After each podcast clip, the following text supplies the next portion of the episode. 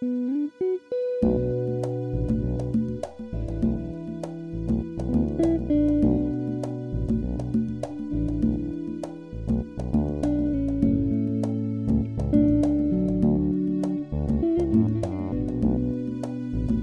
to What's Left to Do. I'm your host, Janelle. We're going to hear from another PK this week.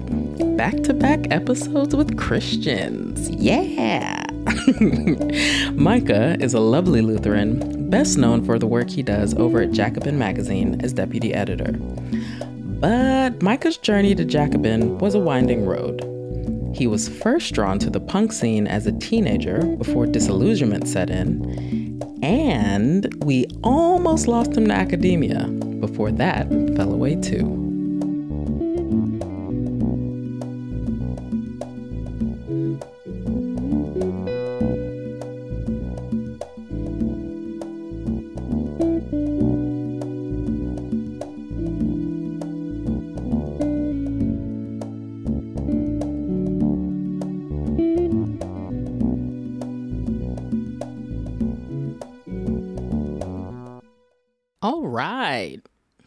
Are back back in Chicago, hot ass Chicago. I love it. don't let these very watery pores fool you. Uh, and and who are we sitting with today? Well, um, some might call him a writer's writer. Some might call him an egalitarian editor. Uh, Keep it going. Let's go. Yeah, what else you got? oh yeah, God, off the top of my head. I mean, I sometimes have to practice before I do this, and I did not do that on the way here. That's really my bad. Uh, we have another man from the Midwest. Uh, we got we got Micah in the house today. How are you doing, Micah? I'm good. Thanks for having me. Yeah, yeah, yeah. No, thank you. All right, uh, we had a little bit of a chitty chat on the way to on the way to our recording location, but you are from where did life start for you my man lutheran pastor mm-hmm. and my parents are both from cincinnati ohio mm-hmm. his first church out of seminary was in toledo where he was there for i think like 15 years mm. and then uh, he got a, another church in muskegon michigan which uh, i started fourth grade in muskegon when he moved to that church so lived half my childhood in toledo mm-hmm. half in uh, muskegon and then the past 14 years with a couple small breaks, yep. uh, which we can talk about uh, here in Chicago. What was what was life like growing up in Ohio first? Like, were you were you um, one of those hellish PKs? That, you know they can be a little hellish. I, I feel like most don't lie. PKs, don't lie. I won't lie. I'll give you the truth. Most PKs fall into either like perfect little saint angel children. Okay, none of none of them are that. none of the but, ones uh, you've met. Yeah, no, fuck no. Uh-huh. Or yeah, like hell on hell on earth. Where of. did you fall on that spectrum? Well, so See, I'll he about say, to lie. He about to lie. Go I, ahead. I, I have no reason to lie here. I I was I got into punk, which we can talk about. I was like a punk kid uh, as a you teenager. were a punk seven year old. Not a seven year old. No, no, I'm talking about zero to oh, nine. Don't try and don't okay. try and speed up. I will get us there. You have to ask my parents. I think they love they love telling stories about insane shit that I did when like? I was a kid. Well, just like, you know, just being very energetic and very like uh talkative and like, you know, my dad preaching a sermon in the church and then like I was like age 4 so my mom loves telling the story about how all of a sudden like I like slipped out of her grasp and I like ran down the aisle of the church and then my dad had to stop the sermon and be like excuse me for a minute, I have to go get my son. And my mom was just like, oh. But did what did you do anything? Did you like drop trow and like start pissing in the vestibule? Like no, you just I was, see, I was a good kid. You were just kind of being thing. a hyper yeah, child in yeah, church. Yeah, yeah, I was, I was. That's I, not that bad. I would say a lot of PKs that I have met who are those kind of hellish types mm-hmm. are rebelling against a particularly repressive environment that they might have grown up yeah. in. Uh, for me, that was never the thing because why my dad and my the, the Lutheran tradition, the Evangelical Lutheran Church of America, is a very progressive tradition. Really? Yeah. Uh, my and like a very you know, it's it, it- we're not talking about sending people to hell. Yeah. You know, g- uh, gay people aren't going to hell. Opposition to the war in Iraq. Mm-hmm. You know, it's very strong positions in favor of immigrant rights, like that kind of thing. Okay. So What do you can do you think you can articulate what your conception as a child was of God growing up as a quote progressive evangelical Lutheran? I should we're, we're getting right into Yeah, it here. that's God right. damn. Yeah. Uh, oh, I probably shouldn't have said that. no, no. it's okay. We're we're past that point. Uh huh. Well, that's a really good question. Um, it was like I said, it was it was never that God was somebody who was gonna like strike you with a lightning bolt Mm. if you acted naughty, if you had one too many cookies, or if you acted wrong. Mm-hmm. It was never it was never like uh that kind of repressive function, Mm. the kind of uh, uh, uh, an angry God. Um, God is Santa Claus. He's making a list. He's checking in twice. yeah. Yeah. uh, it was more like whatever God was, I associated it with the environment of the church, which was one of community, Huh. of lovingness, of like openness, of uh, of just of affirmation of of me and the, the people around me. So, um, and you know, that's that's not an accident because that kind of is the the Lutheran conception of Ah. God. It's One of affirm was there's affirmatory. Not that there's not a place for the angry Sure, God of sure. the Old Testament, you know, and that's where I think uh, some of my, you know, politics when I became an adult Mm-hmm. came from. Uh, they're rooted in that kind of like Old Testament wrathful God of justice, Mm-hmm. uh, you know, fighting on behalf of, uh, of of the enslaved Israelites or whoever else. But Mm-hmm. um, in the day to day life, it wasn't like that at all. It was it was, a, it was just an affirming what it meant to follow God in my family and in my church was to like love the people around you and, and want to you know fight for social justice and and and and be in community with each other. Did you did you understand how did you understand your the politics of your parents in light of their religiosity? Like did they were they were they kind of uh, contradictory and and maybe a little bit of hypocritical or were they kind of, you know, what we might consider like mainstream liberal DNC types or were they Republican or, you know, or apolitical? What was Yeah, it was closer to the more mainstream liberal, although I would say it, they're a little. I mean, my parents are definitely liberals or even like social democrats. Like they voted for well, which Bernie. liberals? Okay, okay. Well, uh, th- there's elements of both. I mean, in gotcha. terms of like, you know, they believe in Medicare for all. Sure. They're, you know, oppose war to like pretty simple living, rejecting consumerism. Uh, you know, living simply, and. Sure. and that that's that's what you know. What makes for a good life is not the accumulation of material possessions, but like being in community with others. Ah. And that was always your perception and understanding Oh of yeah, your parents. yeah, yeah, Okay. from the beginning. And in my dad's first church, it was in a multiracial, poor and working class neighborhood, Hmm. and they were involved in different kinds of community Mm-hmm. organizing projects, like sort of Saul Alinsky style organizations, and organizing around housing or organizing even just stuff like we, you know, there's an empty abandoned lot on the corner. And we want to turn it into a playground. Like I remember that happened when I was in Toledo, Mm-hmm. or uh, there's a guy, you know, there's a crack house on the corner. Mm-hmm. Like, we're going to get the neighbors together and tell them to stop selling crack, Hmm, which my parents always tell me was my first like protest action. That they wheeled me on the in the uh, stroller to this uh, to, to confront these crack dealers down the block. So, uh, so yeah, it was always uh, there, there was always that kind of um, progressive bent to the the theology of the church, and I think to the way the, the like interpersonal you know relations hmm. between my parents and me and, my, and the Oh, rest of the church hmm. Did you did you have a did you have an understanding of of class growing up? Like did you think that did you think that you were rich? Did you think that you were poor? Did you think that basically most people grow up like me? Like how did you how did you think about that growing up? well my you know i gotta divide it between time in toledo and time in muskegon mm-hmm. in toledo which i was obviously pretty young um, I didn't have anything to really compare it to. I mean, it was just like everybody. I, I didn't think we certainly weren't poor. Were- I was never going to bed hungry or anything like that. But we lived in a in a poor working class neighborhood in a city that has been really ravaged by Deindustrialization, yeah. You know, Toledo was a hub of uh, auto manufacturing and other Mm-hmm. kinds of manufacturing. Um, and but I, you know, I didn't, I didn't know, I didn't have anything to compare it to. I mean, everybody had, you know, very modest houses, and Mm-hmm.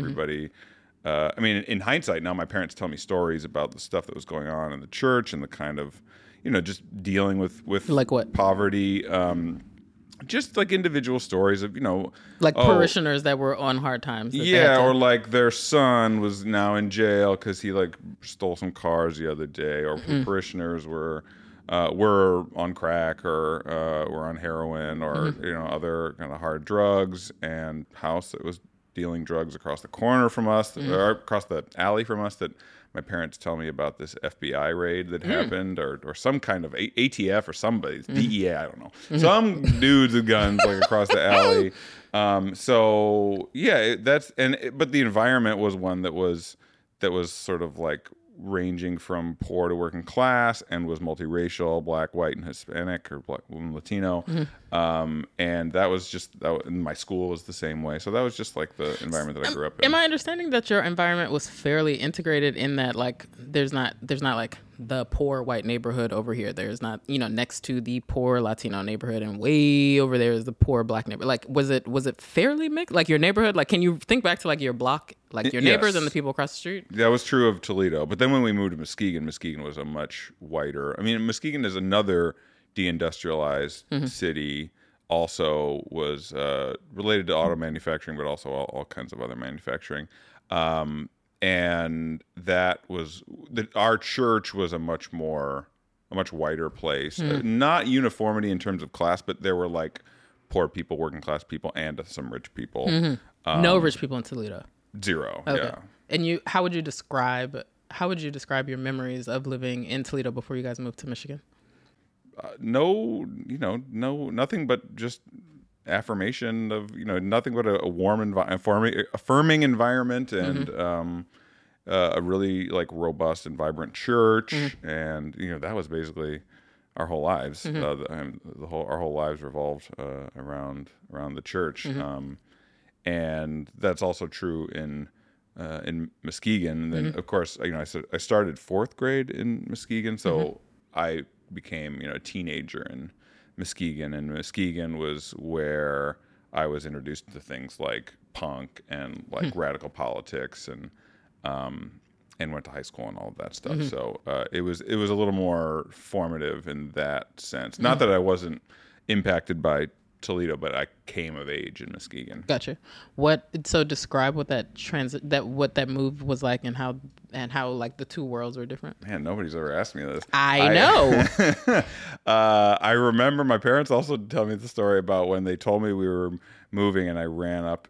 I, I- we were in our living room on the first floor and I like took off running up the stairs Mm-hmm. in my room on the second floor and I like slammed the door. I was like, ah. Mm-hmm. um, Because you were sad to leave your friends. This is yeah, what you because no kid wants to you know Move, leave yeah. where where they've been spending time and have a whole world and stuff. Sure. Um, but yeah, but then we moved and, and the transition. I mean, it was Muskegon, like I said, uh, deindustrialized city, not quite as hard hit by deindustrialization as Toledo. Um, had somewhat similar demographics, uh, but his my dad's church was almost entirely white. Um, and the school that I went to was not uniformly white, but uh, you know, probably eighty percent or eighty five percent white. Did that seem weird? Did you like it? Was it interesting? Was it fascinating? Like what what what were your would think try and think back. What were your ideas around kind of the different ah, social socio racial composition in Michigan? I mean, I'm not sure how much I thought of it at the time. It was just like this is what This it is is. what- I was okay. I was there and now I here. Like I certainly didn't think that like oh when I was back in Toledo we were going to schools that didn't have very many resources and that were falling apart, which in hindsight is now true. Mm-hmm. Yeah, yeah, I yeah. realized that was true. Um, but you know, it's just like oh, whatever. I'm just here to do what I was told. And then when I was you know I was in high school, I mean like. I had gotten into punk by that time. I was like, "Fuck school! I don't. you know, I'm, I'm gonna go read Noam Chomsky by myself. I don't need Mm. Why was it? teachers." What happened to get you to fuck school? It was that kind of punk attitude. Who, who what what made punk attractive to you? This is a this is an important question that I should probably take up with like a therapist someday or something. I don't know. You don't have to talk about it if you don't want to. It no, no, no. I'm happy to talk about it. I'm just not sure if I have the fully the sure, answers. sure, sure. Um, We'll try. because a lot of people growing up in West Michigan who then made their way into punk. West Michigan is my dad's a Lutheran pastor, but it's a very Dutch and Dutch Christian Reformed uh, area. Hmm. Explain what that is- means, because I'm not sure that I know the difference. Uh, so the Christian Reformed Church, the CRC, is uh, the national headquarters are based in Grand Rapids, Mm-hmm. and it's an extremely conservative uh, branch of Christianity and very repressive. My, Like fundamentalist, kind of. I would not say fundamentalist, uh, but but still very repressed and, and conservative. In what way repressed? Uh, my dad always described uh, people who came out of that tradition as having kind of like a wet blanket over them. What do you think he means by that? Because I need to know that. I think I know what he means, but say it. Well, there, there's like a re- re- Describe it. repression in all senses. Like certainly, like repression when it came to things like sex and being anti-gay, um, but also just like, just like don't anybody who's getting too excited is like like anti-pleasure and enjoying Yeah, life. yeah, Yeah, and yeah. that's very much that kind of Calvinist. Yeah, yeah, yeah, ethos, yeah, You know, yeah, your yeah. reward, you get pie in the sky when you die. Yeah, like, yeah, yeah. No, fuck go- that. I want it now. yeah, right. Mm-hmm. It's very much like the classic Protestant work ethic kind of Gotcha. thing. And so for me, like I wasn't in a, a, a church like that, but like a lot of kids who I was in the punk scene with were sort of reacting to that. And and punk is obviously the exact opposite, right? It's like exuberance. It's like absurdly fast and hard music, and it's absurd clothes. But and- if you but if you weren't if you didn't have that that extremely repressive Calvinist uh, uh, sense of spiritual sense of spirituality and denial already beat into you, why did why, why what common ground were you finding with these knuckleheads? This is an excellent question. I've been I've been trying to figure This out. this, is what I do, year. Micah. I've been trying to like to in you know conversations with myself figure out the exact answer to this question. I'm not exactly sure why. The only thing I can come up with Mm-hmm. is that well, I would say two things. One, I just started learning. I mean, it was through punk that I started learning about the world and how fucked up it is, Sure. things that are going wrong in the world, and you know, unjust social systems and hierarchies, etc. And I was like, whoa, it's like really fucked up, and nobody, you know, You're still not answering my question. You're still I'm getting there. Just- okay. just- I'm getting there. Micah, lower your voice. Okay. Sorry, very sorry. Yeah. I talk like this. uh, so I learned through punk Yeah, yeah. that like that the world is really fucked up and Sure. you need radical solutions to the problems that Sure. were not on offer by mainstream liberalism. Sure. So that's number one. Yes. Uh, so that that kind of radicalism appealed to Mm-hmm. me, and that's built into punk, both like aesthetically and like politically. Yeah. Yeah. Yeah.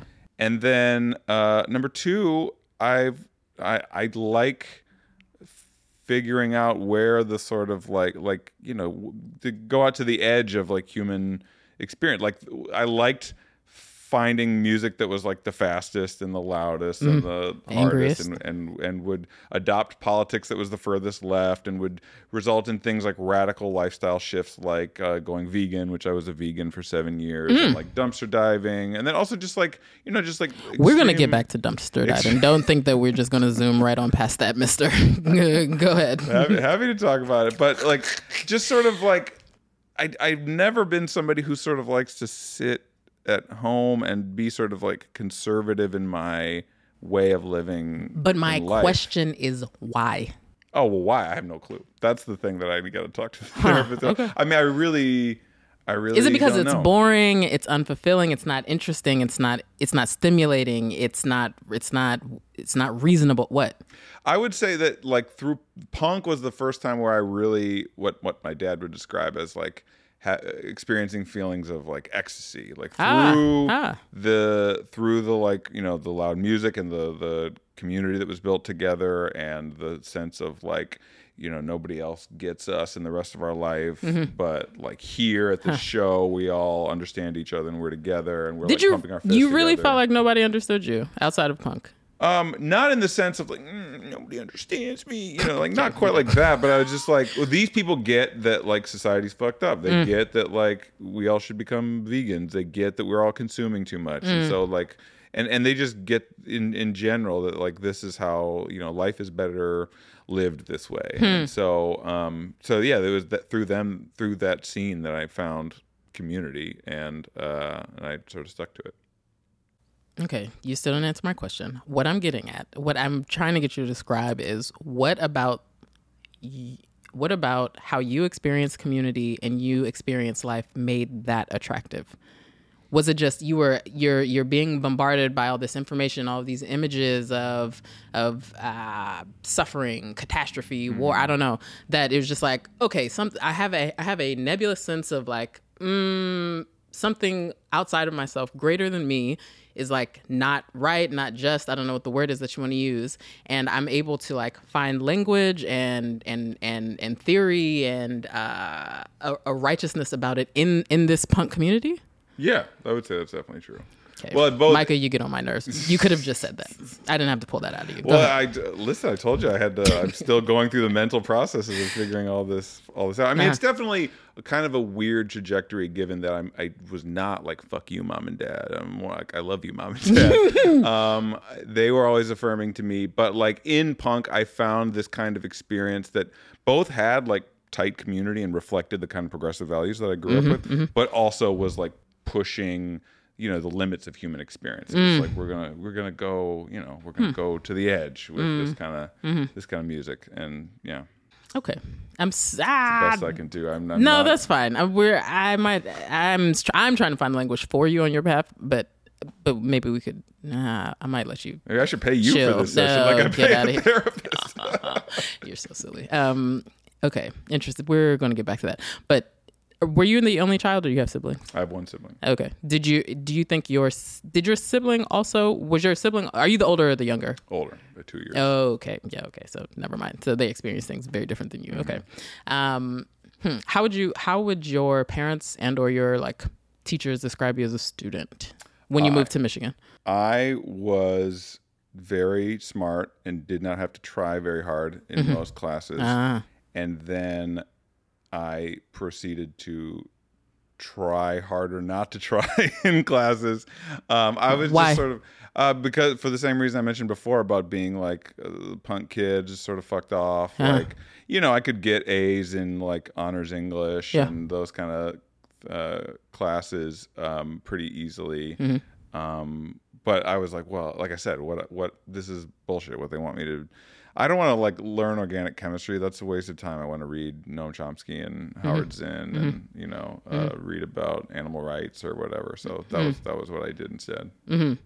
And so you so in I mean just concretely your grades were like very like average or like would you could still just like No, I mean they were A they were fine grades. They were I think I had something like a three point six or three point seven, but it when was you graduated? yeah. Uh-huh. Um, but I but I didn't care about school, and in fact, I really did not want to go to college. And my dad, What the fuck? You you you act you proactively did not want to go to I told my parents for probably several months that I was going to refuse to go to yeah, college. Yeah, that wasn't going to fly. Why? Why did you? Why were you refusing college? because well i was in particular at that moment i was uh, into this anarchist publishing and uh, yeah anarchist publishing project called CrimethInc which is still around and publishes a bunch of books and other stuff um, and they had put out some books like this book called evasion. It's this whole story about this guy. It's a true memoir about this guy who like uh, doesn't have a job and he like shoplifts and he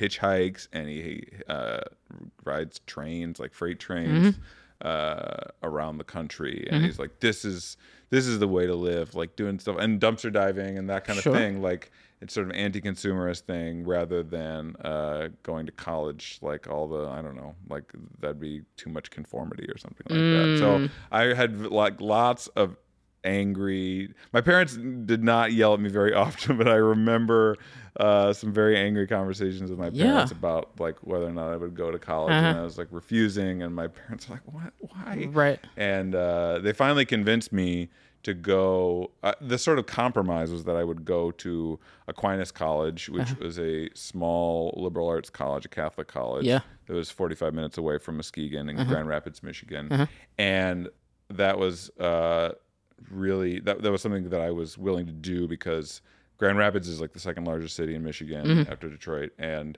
uh, f- all through high school, I had gone to punk shows there, and I was involved in anarchist organizing there, like anti-war organizing, Mm-hmm. and I, my girlfriend lived there, so I was just sort of not ready to uh, totally leave that the the world that I had created in high school behind. So Mm-hmm. I did a year and a half at Aquinas. Then, of course, when I got there, I'm like, oh, I love college. Ah, College is yeah, yeah, yeah, fantastic. yeah.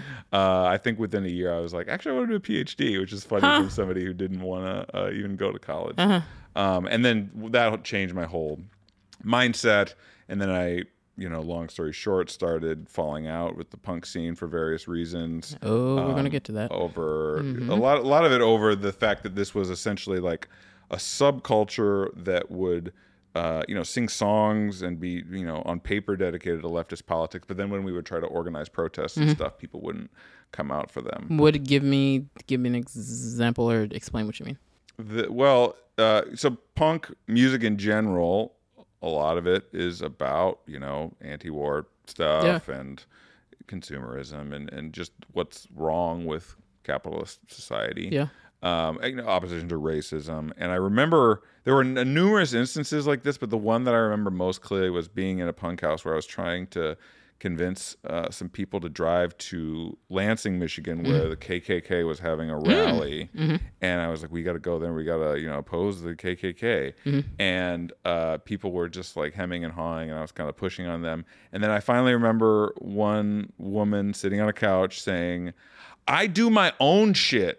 I'm not I'm not involved in stuff like that. I do my own shit. And I was that that was like Mm. that sentiment of I do my own shit. Mm-hmm. Uh, while it's you know whatever, that's what most Americans think. Yeah, they do yeah, their yeah, own shit. yeah. But this is a person who claimed to have these kind of leftist values Uh-huh. and stuff. And I was like, if the KKK is coming like an hour and a half drive from here, Right. and you are like, no, no, no, no, I'm gonna do my own shit. Yeah. Like that indicates a a serious sort of um, individualism, Mm-hmm. individualism that is like gone. And growing up in the church, whatever else you want to say about the church I grew up in, like that kind of individualism was like, eh, you know, maybe to a fault, like Yeah, too yeah. much. Yeah, yeah. Like no, like individualism is is sin basically. Like Huh. like if you're obsessed with yourself. I don't Mm. know how many times I heard my dad in in uh, sermons preach the lines, "It is not all about you." That's the voice he says. It all the time. um, so like I have. I, I, I was raised with that, and that's always been central to me. And so then when I was starting to see, like, oh, a lot of these other punk kids are just sort of like they they claim these sort of communitarian social values, Mm-hmm. uh, but effectively, it's it, it encourages this kind of individualism, which is really corrosive to Would- us building a decent society. When you when you had that encounter with the, the young lady at the punk house, did you did kind of a light bulb go off like, oh, actually, I've I've I've heard other things from other. I've heard enough of this sort of sentiment from enough people on the scene that like, oh, this is this is way more pervasive than than the wave I thought we were on. Like, like oh, so y'all not really about it. This is like an aesthetic. Yeah, or or like yes, Mm-hmm. yeah, it's an aesthetic, it's a subculture for you, and for me, it was like it's fine to have a subculture. I've been participating in this Right. subculture for the last six years or whatever. Yeah. but like we need to get beyond the subculture to actually ju- like we can't do a effective protest against the war in Iraq with just the people in this punk house. Right, like we got to right. get some other people Right, out here, right. uh, and like that's what I'm trying to like. We can be anchored in this subculture, but we got to bring some more people here. There was just among many people, not everybody, certainly, Mm-hmm. Sure. but like among a lot of people, there just wasn't any uh, stomach for that. Mm. And so, as I was in my in hindsight, like trying to become more serious Mm. about changing the world, that became more and more like anathema to me. I got you. Okay, we're gonna. Sorry, we're jumping around a little bit. We're gonna reverse a little bit because you took us to college. Did you, when you got into the punk scene growing up, did did you make a turn from uh, like good, exuberant little Lutheran to atheist or agnostic, or or did you how, did you were you able to balance the two, square one or the other, both of them? I don't know. So, atheism is really prevalent throughout the punk scene, and Yeah. especially in West Michigan, where people were, as I was saying, reacting to that kind of Yeah, yeah, yeah. stifling conservative religious culture. Hmm. But I never embraced it because the the kind of Christianity that these people were reacting to, that they Mm-hmm. would sing songs about and talk about, it, one that was of repression and that was you know dooming huge amounts of the population to fire and brimstone. Mm-hmm. I mean, that just was not my experience place to me, rather than one that that established that like we're the good guys, we're the ones who are saved, and everybody else is going to burn Mm-hmm. eternally in the lake of fire. So, um, I mean, I wasn't. I wasn't like super super active in the church. Yeah, you weren't like a Bible boy, just like. "Oh." Well, it, it depends on what it means to be a Bible boy. I mean, No, I'm saying like you didn't greet people with scriptures. Like, "Good morning, brother." Uh, Luke 12 Well, says. yeah, but that sh- also wasn't what the church. Nobody was like that. Okay, I okay, grew up in. right, so gotcha. uh, there were no Bible boys. My, I think my dad is not a like, Bible boy by that we definition. weren't the lame Lutherans, Janelle. Relax. Okay. yeah.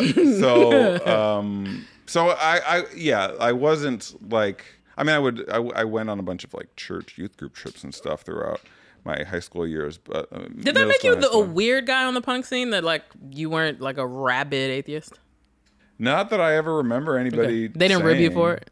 They didn't. know. nobody ribbed me for Okay, it. okay. okay. It was okay. It was like okay, that's Micah. Yeah, I mean, Uh-huh. like yeah, the people I hung out with were, yeah, they were they were affirming. Nobody. I mean, what we we, my dad like let us use the the church for like basketball games occasionally, or like Oh. hosted vegan potlucks at our Huh. house and stuff. I Punk remember kids play basketball. We had we had like a couple summers of like punk basketball, and we, Whoa, we like it at my dad's eyeliner, and we're hooping. yeah, sure. wow. I if you can find a picture, you could maybe think about sending that to me because because the picture in my mind right now is it's a little wild. Well, I did never wear eyeliner, but certainly people who were wearing eyeliner were uh, playing playing basketball. So, like you know, the church All infrastructure I'm was thinking of up. right now is the um that uh that that vignette from the Chappelle show with like Prince and the Revolution playing basketball, just very ornate clothes and And then my dad offered him pancakes in the morning. Don't do that. Oh fuck! I'm sorry. Go ahead. What you're my brain is a circus. Um, please, but continue. So your your your parents were encouraging, like They, they, they were, were yeah, encouraging, okay, and, okay. and and I never felt any kind of pushback about that. And people st- today still seem to think it's kind of weird, almost um, that, that that that I'm still, you know, very much self-identify as a Christian. As a Oh, right on. Um, Okay. But but like I said, I mean, why? Uh, for me, for me, it's like I have no reason why I would reject this Sure. tradition when it has been nothing but affirming. I got you. I got you. Ah, that okay. That makes you a little different, like as a like in the current kind of amalgam of you know like the American left. That's not not different about it. Just just different. It's yeah, yeah. different. Although I would say that um, I feel like the, in 2021 there's a little more room for my kind of Yeah. vision of religious experience than there was like 20 years ago. Sure, like, sure, You sure, remember sure. like you know Christopher Hitchens. Yeah, yeah, like, yeah. Rabid atheism. Yeah, it's really where it annoying. like what it meant to be on the left was like you were going to own Yeah. the dumbass Christians. Yeah. or whatever, you know. So I, I feel like there's less of an appetite for that these days. Yeah, thank, yeah, thank yeah. God. Yeah, literally. yeah. that's right. That's right. Um, exact. Did your parents ever know? I told you we're coming back to dumpster diving because what were you thinking? Did your parents know that that's what you were doing? Oh yeah. Totally. Why? Why do you say that with just just this wild look on your face? I told you my parents were were super supportive. so of you would me. like leave the like. Yeah, I'll be back in a couple hours, mom and dad. I'm going to hit the dumpster on third. Like I you would, you would announce it. I remember my mom one time eating a, an apple fritter donut that I dumpstered from the Wesco gas station down the way. No. because she, of course, she was like, "This is disgusting. What are you, what are you doing?" But then when I walk in the door and everything is like packaged, and she's like, "Oh, okay." So You're gonna. There's gonna be so much trouble for you when this episode drops. Okay, and this was a political act for you. Yeah, because it was like, look, all of this food is to- not all of it, but like you know, you you're discerning and Yeah. you're like, oh, this is like this just expired like three hours Who? ago. What was the name of the motherfucker who convinced you that this was something that like just needed to be done? Was this his was was his name air. like Randall? I, we were all doing it. no, no, but All somebody. It wasn't you. You weren't just sitting around your. You weren't sitting in your Lutheran bedroom like you know what. Well, I might have been because No, you know, this idea didn't come from you. Tell the not truth. Not from me. I'm saying like I might have been in my my Lutheran the parsonage, you know, the, the house owned by the church, on my parents' computer, you know, desktop computer, the 56k dial up, right. and I'm uh, you know just like l- reading about punk stuff and like that was how I found veganism, for example, was like Ah. through a band called Anti Flag's website that had like a link to PETA, and so then I'm Oh. like following the links, and then I'm uh, all of a sudden I'm a vegan because I'm watching these horrible animal videos, Uh-huh. and likewise, you know, the, like the, it, it was part of a, the subculture, so like people around the country would like talk about that. This is a way to like fight consumerism, like rather than like wasting resources, we're gonna dumpster. How often and- would you dumpster?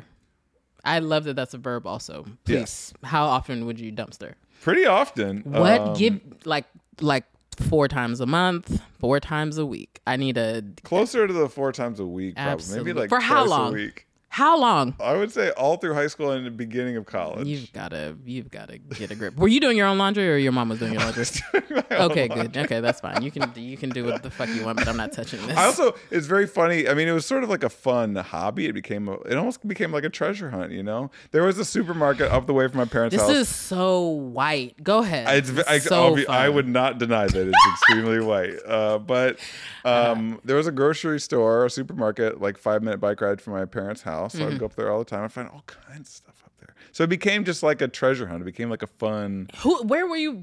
How did you? How did you distribute your your your treasures? Well, in Grand Rapids, we would dumpster a bunch of uh, produce and stuff, and then we would cook it and uh, distribute it to homeless people downtown in, In a college? group called Food Not Bombs in high school Gotcha. and in college. Oh, college. I okay, would go to Grand Rapids, like I would drive to Grand Oh, Rapids gotcha, and gotcha, hang out with people there. Uh-huh.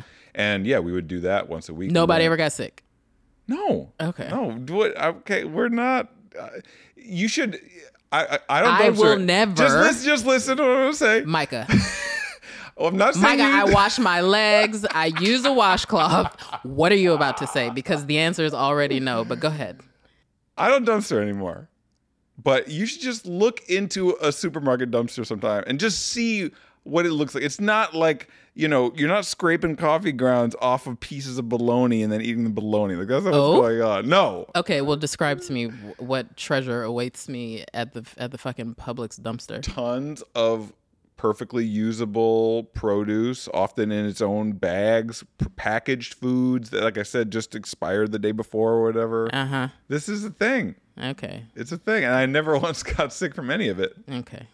You're never going to get coronavirus. Your, your immune system has already been heartily steeled. Wow, I'm- okay. thank you, mom and dad, for Yeah. allowing me to dumpster all the time and build up Thank the immunity. for vitamin dirt all up in my system.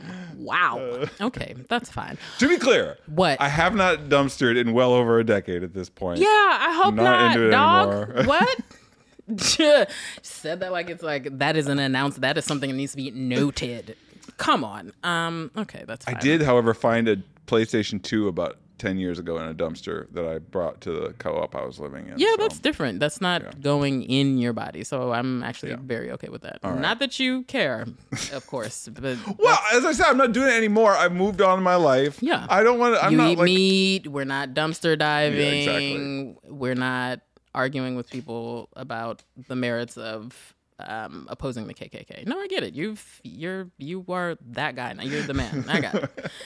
wow. Um, when you we're zooming forward now. When you when you decided that okay, fine, I'll relent and I will go to college. What were you thinking about in terms of like study and or maybe like you know that annoying question that everyone bombards 17 year olds with like what are you going to do you know what do you want to do Well, I think I, my first declared major was philosophy, Hmm. um, and I what was I gonna do? I mean, I like I said, pretty soon after I got there, I was like, "Yo, this is great! I want to become a college professor." what And about so- it seems so great Well, the, I liked so it was in strong contrast to the environment in high school where I was like.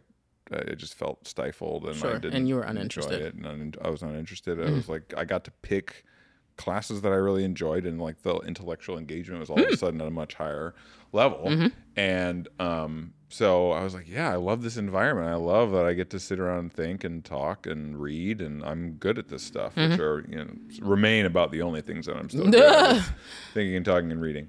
Um, so yeah, I that was my my plan for basically once I my fre- from my freshman year of college to like the very end of my time in college, I thought I was going to be a college professor. I was going to get a PhD. in I- philosophy no, I moved. I I changed my major to political science and then uh, to sociology, which is what I graduated with a major in. Mm-hmm, So I was going to get a PhD in, so, in sociology. but you want you when you looked out on your life you thought that you wanted to be a college professor Mm-hmm. uh-huh. Because you enjoyed the study you enjoyed the intellectual rigor and the environment just of like of academia like Mm-hmm. you know it's here because you know in the rest of the world ideas are not taken seriously and Hmm. and, and thinking is often seen as suspect and Mm-hmm. then you get on a college campus and uh, that's all that's going on. Hopefully, there's there is more of that going on. I should say. Um, so, What what scene did you or or was there a scene that you kind of uh, found your way to after moving away from the punk scene in freshman year Well, it took a little while to move out of that. Um, because of the strong social ties, the affection you have for yeah, these people? Yeah, yeah, I mean, re- remember I said that I moved to Grand Rapids because I had these social ties. Yeah, yeah, yeah. So, um, so that was part of it. But then I, I fell in with the sort of like student activist crowd, which Hmm. um, I was involved in a chapter of United Students Against Sweatshops, which is Hmm. still a really important student labor Mm-hmm, group. Uh, I was involved in USAS basically all four years. Um, you know, I eventually my sophomore year transferred to Loyola. I somehow went to two Catholic colleges despite being very Protestant. um, but both places had delegations that they would send every year to the School of the Americas Ah, protests in yeah. Fort Benning, Georgia. Yep. So I went to multiple School of the Americas protests, learned about uh, U.S. intervention in Latin America, and was involved in anti-sweatshop work and anti-war work. That was the other thing because this was in the mid 2000s, so like height of the Iraq War. So yeah. during this time what how would you describe think back how would you describe your your ideology or your politics like late high school maybe first half of undergrad. What how how did you make sense of things? Anarchist, which is what was dominant on the American left at that time. describe your particular experience of as an anarchist. Um, or your conception of it. well, like I said, a lot of it revolved. I mean, not that all versions of anarchism are this way, but the mm-hmm. one that I fell in with, it was especially more than anything else, was influenced by CrimethInc, that anarchist publishing collective I was talking about, uh-huh. was based on sort of like individualistic actions, like you, you like know, you becoming a vegan Yes. you consuming less you ah, okay why do you think that was attractive to you the individualist kind of um, presuppositions of a politic Well, uh, I, I couldn't have articulated this at the time, but in hindsight, it's like if you're if okay, let's say you decide that factory farming is a huge issue. Problem, yeah. So then the way to fight factory farming is become by becoming a vegan. Mm-hmm. So if you become a vegan, then it's like, oh yeah, I did what needs to be done. Uh-huh. It's like satisfying because you're like, ah, I am fighting this awful system, and you're like, oh, sweatshops are awful, so I'm gonna stop consuming Uh. shopping as products. anarchist not and not like what we would now call just kind of like individualistic like liberal That's a good question. I think that that's there's a very strong strain of that kind of individualistic, consumeristic uh, politics that was running through the kind of anarchism that I was I subscribing to at the time. Okay. Um, and you know, we would like organize protests and like not very many people would show up, but like we are like, okay, well, we're standing strong against these protests Mm-hmm. or against the like against the Iraq War, even if there's not very many of us. I mean, we sort of like got to feel righteous, even though we weren't doing very effective work out in the world. Yeah. Like it felt like we were doing all that we could, and like our whole lives revolved around it. I mean, you know, like doing anti-war protests, organizing them, um, uh, dumpstering and like f- serving food to homeless people. Um, you know, all of that stuff. Like we spent, we took up a lot of our efforts and a lot of our energies doing that. So it, it felt like we were living lives that were sort of wholly devoted to the cause of fighting for a better world. Now, in hindsight, I don't think I accomplished much of anything mm. during that time, mm-hmm, but. Mm-hmm. Um, but that was how I felt at the time. what was your conception of fighting for a better world at that time was it just less consumerism less factory farm like do you do you remember If you had asked me at the time, I'm not sure I would have been able to really answer that question. I would have said some stuff about, you know, a world without hierarchies and mm. whatever. Mm. Um, but in terms of a sort of fleshed out vision for a better world, I don't know what I thought that would have looked like. It was it was one that was mostly done in opposition to the bad things rather than with a particular positive vision. ah And I mean, I felt like I was building that better world that I wanted to live in Mm-hmm.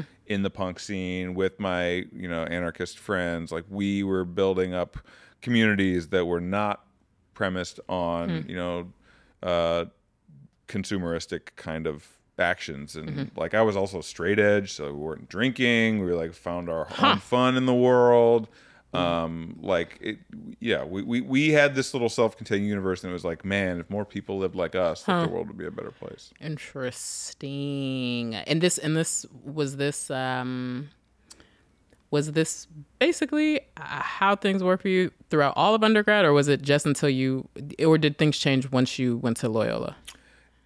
Near the end of my time in Grand Rapids, I ah. gave this speech at a punk show that was sort of I didn't think I was berating people because I, I don't like to berate people. It's not really who I am. But mm-hmm. many people felt I was berating them mm-hmm. um, about just the kind of fact that we were talking about, about the like the punk girl, I do my own shit type mm-hmm. of uh, mentality. And I was like, we're organizing these protests and like people aren't coming out to them. You guys are singing these songs that say you believe in this kind of stuff. And yet like I, I we don't have any punk kids coming out to these protests that we're trying to organize.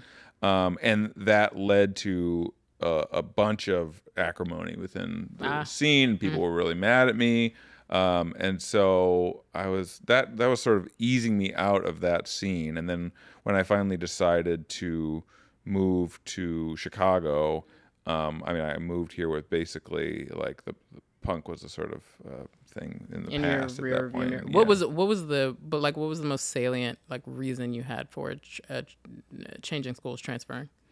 Was it to get away from the Western Michigan punks, or was it you know there was a stronger program at Loyola, or you found a foxy lady in Chicago? Like what was the situation? I had um I I realized that I had stayed in Grand Rapids in part out of a fear Mm-hmm. of striking out and creating a new life somewhere. What about that? Like what brought you to that realization? As part of it was um what, what did bring me to that? I mean, part of it was sort of like running up against these brick walls of the life. Like I was like, okay, I stayed in Grand Rapids to organize with like other anarchists and punk kids, and then I'm like, oh wait a minute, these they all hate me because I just gave this speech, and they're like not. I can't even get them to come out to an anti KKK rally. Eh. Um, so I'm sort of frustrated with them, um, and then also I spent two summers at this uh, Lutheran retreat center in the uh, Cascade Mountains in Washington, and just had some like intense sort of personal uh, revelations there, thinking About? about, my life and and thinking about like I was. I remember thinking specifically, oh, you've been sort of clinging to this life that you had growing up in Muskegon. And part of you actually wants to break free from that and like. What did you wanna break free there. from? Just from like the the the life that I had built. Like I thought when I moved to Grand Rapids, was like this is where I want to be for the rest of my life. I want to mm-hmm. like be around these people. I have this political project. I have these same friends, etc. Mm-hmm. And then so there's like a disillusionment with them. And so I'm like, oh, I, I came to realize it at this retreat center called mm-hmm. Holden Village in Wa- Washington.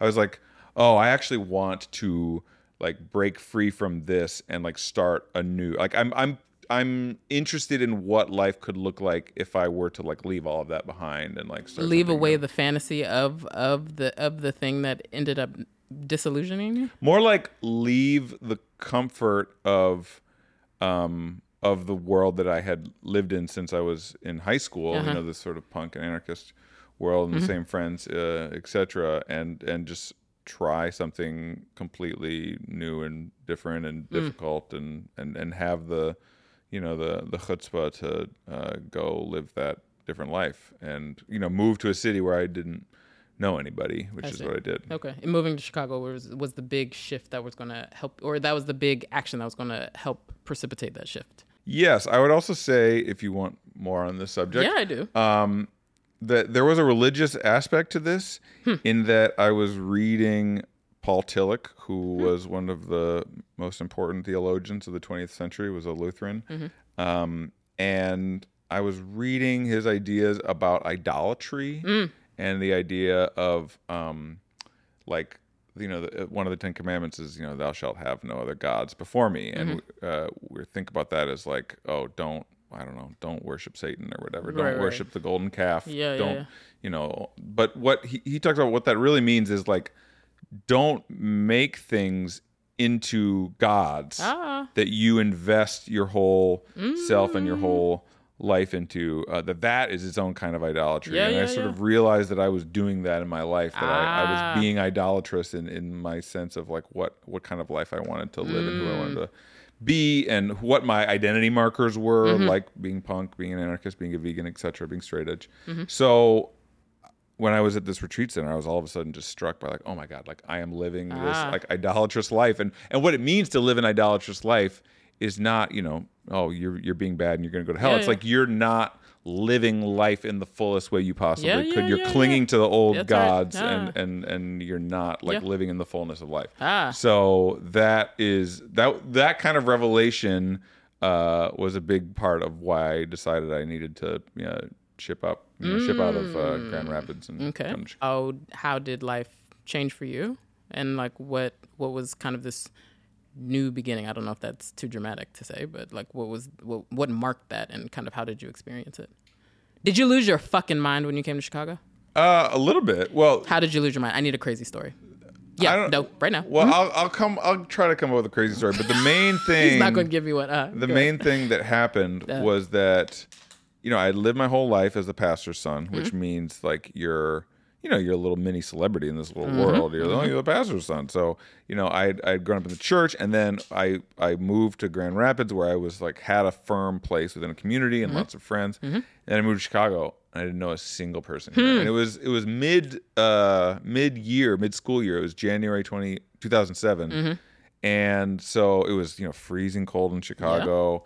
And I was moved into a dorm where I like couldn't meet other people. Mm-hmm. Uh, so I was it was like the loneliest I've ever been Whoa. Probably uh, in my life.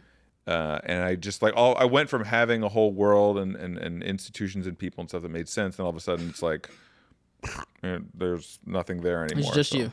That was sort of like existentially difficult, you know. Mm-hmm. Okay, so what was what were those first couple of months like? It was just very lonely. I mean, I, I, uh, you know, I wanted to take advantage of everything that Chicago had to offer. So I was like going to concerts and doing all that kind of stuff. But I was like doing so by myself. It's, you know, the classic uh, feeling of being surrounded by enormous numbers of people, millions of people, and yet feeling totally alone. I so like, gotcha. that's what I was doing. When did that change for you? Probably when I got involved in more student activism in Loyola. Still, still around the issues of uh, anti-war and anti-sweatshop, or new yeah ones? i mean there were there were anti-war groups on campus. There was another chapter of united students against sweatshops. Um, as i said there were people who did the trek to uh, georgia every year for the school of the americas. So there was a lot of that same kind of infrastructure. And i eventually plugged into it but it kind of it, it took a while to do i would say And were you still at at what point did it did your idea about becoming uh, like a full time career academic PhD? When did that change? it was my very last semester of college you still owe me a crazy story, by the way. Please don't think I forgot. Yeah, no, no, no, no, Go ahead. I have to say, my, I'm pretty. What? My life is really not that crazy. I don't do that don't do stuff. that. Don't do I'm trying to think. I, I gotta come back to it. I Okay. don't know. All right. Last semester. yeah, right. The look on your face right now tells me there is a whopper that you are trying to avoid talking about. I'm thinking really hard. I'm trying my best. You don't have to like go full Lutheran. I know. I get it. You're, you know, you were you, whatever. But I know that there's there's some crazy shit that happened. I'm gonna, I'm gonna, I'm gonna think hard about it. Yeah, okay. Um, the the change happened when it was. I remember that several important events Yeah. in this. Nobody has ever asked me this stuff. By the way, this is this is this is very useful for my own purposes. um, it, the first thing was I was uh, I, I was uh selected to go to the American Sociological Association conference in 2008, like the big academic thing. They had like an undergraduate program, so I went, and um, I just saw some of the like all stars of certain you know of, of sociology like social justice sociology and i was just like so underwhelmed by them was like, Why? these people are not serious they're they they're so like smug Hmm. and like what their research that they're presenting on has nothing to do with like actually changing the world Ah, park right there. Why? What? What do you mean when you say that? Or what did you mean when you were thinking that? I mean, I thought I, I would say that the part of the reason I wanted to become an academic was because I thought I, I could change the world through Hmm. academia, Mm-hmm. and I think that you can. There are there is a role to play for for people who want to change the world in academia, certainly. But like I was just seeing the way that people would sort of talk about some of these issues that they that they you know were experts in, and it was so disconnected from reality. Hmm. And at the same time, I was getting involved in union organizing, which hmm. is the second second piece of this. So hmm. I'm I'm having like pretty intense experiences with union organizing in ground. Chicago Praxis. on the ground, Yeah. exactly.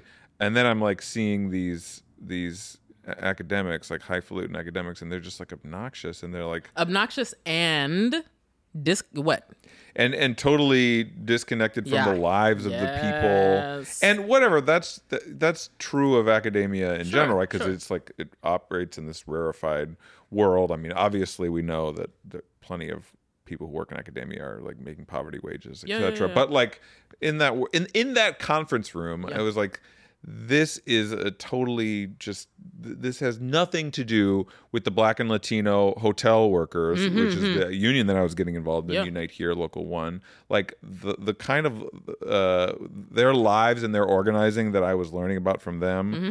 uh, like in literal you know one-on-one conversations i was like that has nothing to do with what these left sociologists are talking Sure, about sure. despite the fact that they would say that they're doing their work on behalf of such Yeah, people yeah, yeah, I see. so i would just became increasingly disillusioned with It was a, there was a disconnect in terms of the relevance of the scholarship and or you know the reproduction of knowledge that was going on that you were seeing and how this was and how this was div- ah, separate from uh, you know any any material gains or, or the, con- the the the the negotiating the material conditions that people were actually experiencing. Yes. Yeah, yeah, yeah. Okay. Um, and like I said, that's just sort of inherent to academia sure. or magazines, right? I mean, I'm a fucking magazine editor. I'm not out organizing workers anymore. Um, but uh, so it's it's not that like th- there's there are some leftists who'd be like, oh, fucking academics and Yeah. magazine writers, they're, they're just totally useless, uh, and you know they're not doing the real work. I don't. I think there is an important role for intellectual Sure, work, course. obviously. Yeah, yeah, yeah. Um, but I was just so struck at that level of, of disconnect. Mm-hmm. Was there I- something in particular where it's just like, oh no, no, I don't want this. The one in particular, I was I was trying not to name a name, but whatever. What do I care? Yeah, what the fuck Um, do you care? The it was a presentation by Go ahead. I'm sorry. was a presentation by the sociologist Patricia Hill Collins. Ooh, yikes! I I'm think I sorry. know where we're going, but please go there. Well, Mm-hmm. I've just that I don't even remember a lot of the specifics of what she was presenting on. I was just like, this is so. Dis-. And she was one of the most. Uh, I think she was president of the ASA either at that time or near that time. so I was like, this is this is one of the stars, Yeah, yeah, and yeah. I'm like, what she's saying just has nothing to offer. Like movements like the one that I was trying to Working be a part of Yeah. Mm-hmm. uh, in in Chicago, like in the labor movement. It just it felt like completely completely disconnected. ah, ah, ah. okay. But but I'm saying, what about her presentation or there was discussion- both the content of what she was saying, which again I can't remember specifically Yeah, some yeah. of the some of the what, what she was arguing for, but then there was also just the smugness of the presentation Mm. and smug in terms of the the the way she reached her conclusions, smugness in the logics that she was employing, smugness in just the the rhetorical delivery. What? I don't want to. Oh God! And also, I'm I'm saying this about a black woman sociologist, so now I'm like Oh, sounding relax. like a like a get a racist, sexist asshole. You get a pass. You're Um, sitting with a cis. You know, whatever. I've, I've got you covered. Go I, ahead. am just just say sort it. of like oh, we should back up the truck now. relax. Um, it was actually, and you know, it wasn't. It wasn't just her specifically. It was like the the vibe of the room and the contributions of other sociologists Yeah, who were like, including like white men in the room. Yeah, yeah. And it just okay, it you just also felt- don't have to do that right now. No, no, no. Well, I'm saying I'm just remembering Okay, the scene, okay. and I'm I'm just telling you the truth. I Yeah, mean, yeah. it's just like nobody in this room. Uh-huh. e- All everybody in this room is a self-styled fighter for social justice, and nobody in this room, based on what they're saying, is making a contribution to tangibly making the world a better place. And in fact, they're just sort of like patting themselves on the back Yeah, about yeah, like yeah. knowing the right lingo and sort of like being able to utter the right phrases. That's right. Perform But- the right catechisms. Exactly. Yes. Yeah, it's about a perform an in group performance, not Yes. actually about the people we claim to care about. Yes. Okay, but say what you were going to say about Patricia Hill Collins. No, the, just that it was a Patricia Hill. Collins. But I'm saying, what about it was smug? I'm I'm asking. I thought her her the way that she was like and this is thi- to, I, I think this is still present on the left very strongly. Sure. It was like it was like I'm gonna I'm gonna say some shit about like how bad racism is in America, mm-hmm. and like you're not ready for it. Yeah, don't not, do that. You're not ready to hear it. but we're not You're ready, not to have that Oh, I- conversation. should I give it to him one time? should I tell him? Should I tell him the truth? And everybody's like, "Yeah, go!" And like every, it's just all so gross to me. Like it was, it was not Oh my God. serious about. uh, it was not serious about fighting racism. It was just about like how I just need to drop the mic so that people come up to me. They're like,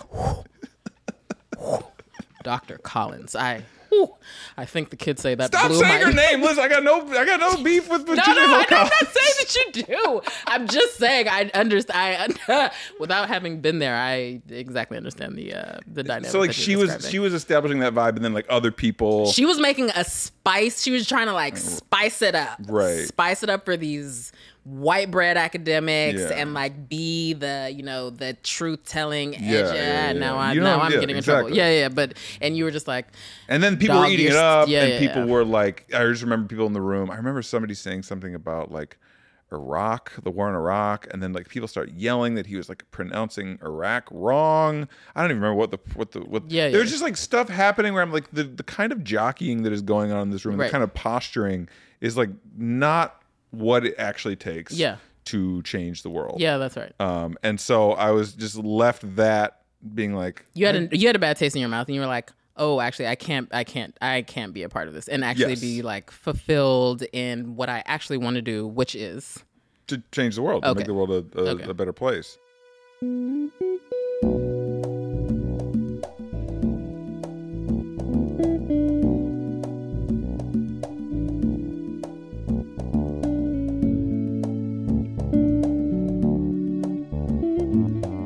What does our erstwhile anarchist dumpster diver get into next?